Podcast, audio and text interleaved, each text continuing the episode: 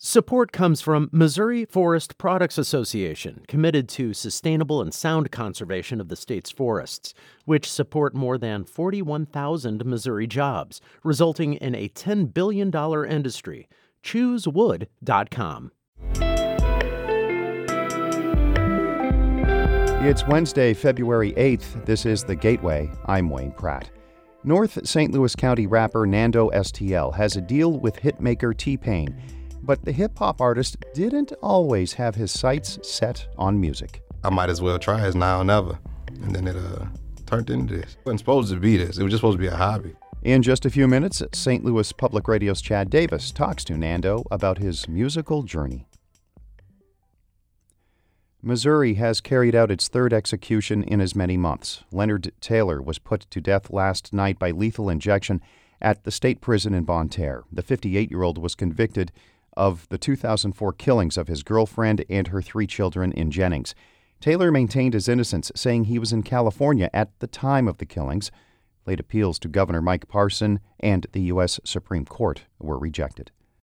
A proposed Senate bill in Jefferson City is being compared to Florida's Don't Say Gay legislation. As St. Louis Public Radio's Sarah Kellogg reports, it focuses on sexual orientation and gender identity. The legislation bars any teacher, counselor, school nurse, or other employee from talking about those topics with students. There is an exception that allows a licensed mental health provider to have such a discussion with prior permission from a parent. Senator Mike Moon, the sponsor of the legislation, pushed back against the notion that it was a don't say gay bill, saying his aim is to protect children from those conversations. But Senator Greg Razer, who is the only openly LGBTQ member of the Missouri Senate, said he has never felt more disrespected over a bill and that it erases him as a person in public schools. In my own district, a teacher would not be able to tell them that their senator is gay. The committee heard testimony from people supporting and opposing the bill, though ultimately more people testified against it. In Jefferson City, I'm Sarah Kellogg, St. Louis Public Radio. A plan to increase pay for state workers no longer includes Missouri's governor or state legislators. The Missouri Independent reports the House Budget Committee has decided against raises for elected officials. Governor Mike Parson has proposed an 8.7% pay hike for state of Missouri employees. It's a strategy to help deal with workers leaving state government for other jobs. The legislation includes a shift differential increase from 30 cents to $2 an hour for some night workers. Removing elected officials and lawmakers from the proposal could save the state more than $285,000. The package is expected to reach the House floor tomorrow. Missouri Board of Education members are disappointed with Governor Mike Parson's reluctance to fund some literacy initiatives. St. Louis Public Radio's Kate Grumke reports. Missouri's Department of Elementary and Secondary Education is launching a few initiatives to make sure schools are teaching kids to read using methods backed by research. But after state education leaders asked for funding for the reading initiatives, the governor didn't grant that request in this year's budget proposal. Members of the Board of Education expressed frustration in their monthly meeting, including Peter Herschend. That's deeply concerning because we talk and, and we get criticized because the scores aren't changing, things aren't happening. And literacy, fundamental, fundamental, and no, no support. The budget proposal is being discussed in the legislature and could still change.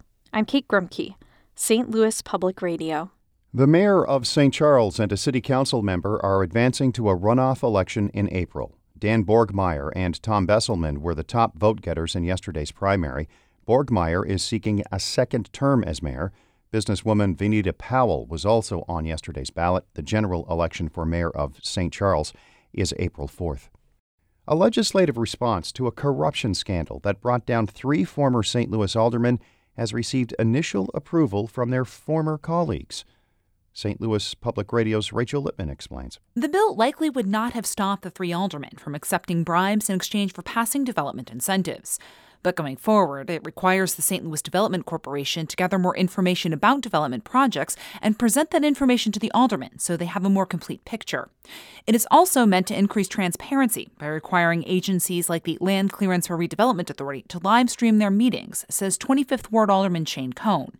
He's the measure's lead sponsor. Particularly boards like the LCRA, where uh, tax incentives are debated regularly before they're brought over here to the Board of Aldermen. Um, those will be more accessible. A final vote on the measure is expected Friday. Mayor Tishaura Jones is likely to sign it. I'm Rachel Lippman, St. Louis Public Radio.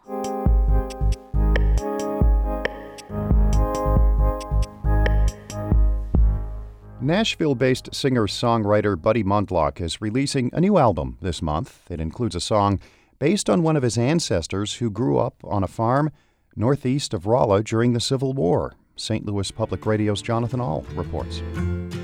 Buddy Mondlock's great great grandfather is the inspiration for the song Jackson Petty. Petty was 13 at the start of the Civil War.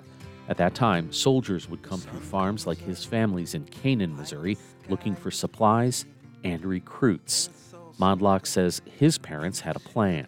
I guess they told him that, you know, if they come and, and see you, they're going to recruit you. I mean, you're going to you're going to be forced to to join whatever side comes through because they were really looking for basically anybody taller than a rifle, you know, was fair game, I think.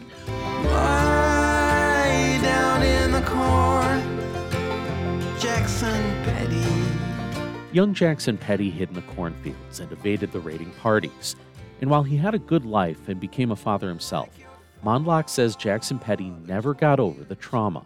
But when World War I started in Europe, uh, and there was a lot of talk here about our side joining in, he just apparently became fixated on this idea that his sons were going to be taken away from him and made to fight in this war. And as my grandmother told me, he just couldn't handle that thought and he, he ended up taking his own life. He died in the same cornfield that saved him from being conscripted when he was a child. Mondlock says he wrote Jackson Petty years ago, but didn't record it until now.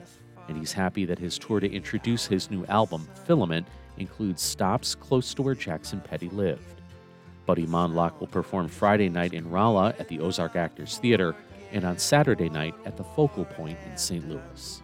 In Rolla, I'm Jonathan Ahl, St. Louis Public Radio. Jackson Petty.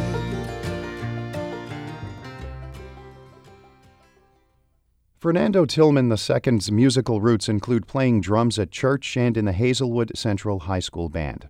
Now, the 31 year old North St. Louis County artist is building a career in hip hop as Nando STL.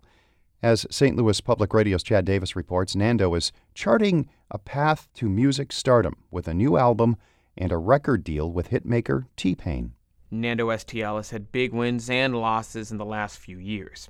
He saw shows canceled during the coronavirus pandemic and went through a serious breakup. But Nando found a way to appreciate the ups and downs and channel that into his music. When you up, enjoy being up because th- that don't mean nothing but a down is on the way. And when you down, just know that up is coming. That's really what the project is about. His debut album is out in May, following the release of its lead single, Yoda.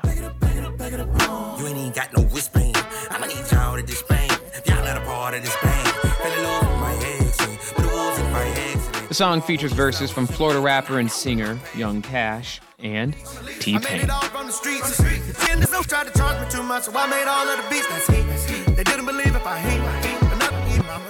Nando's come a long way from working a 9 to 5 as a financial advisor at Wells Fargo.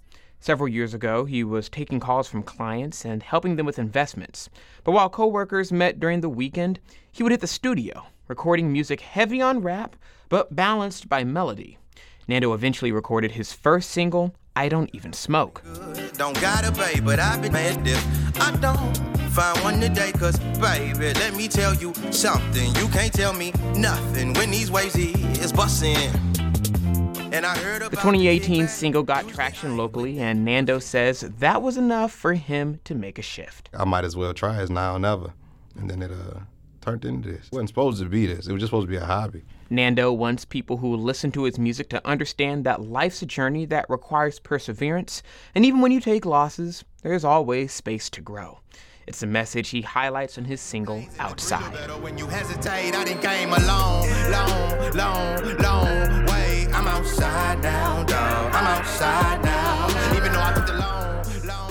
Nando plans to take his music even further and has a collaboration with Nelly on the way. I'm Chad Davis, St. Louis Public Radio. Our David Casares edited that report. Mark Degon edited the piece from Jonathan Ahl. The Gateway is a production of St. Louis Public Radio, a listener supported service of the University of Missouri St. Louis. Music by Ryan McNeely of Adult Fur. I'm Wayne Pratt.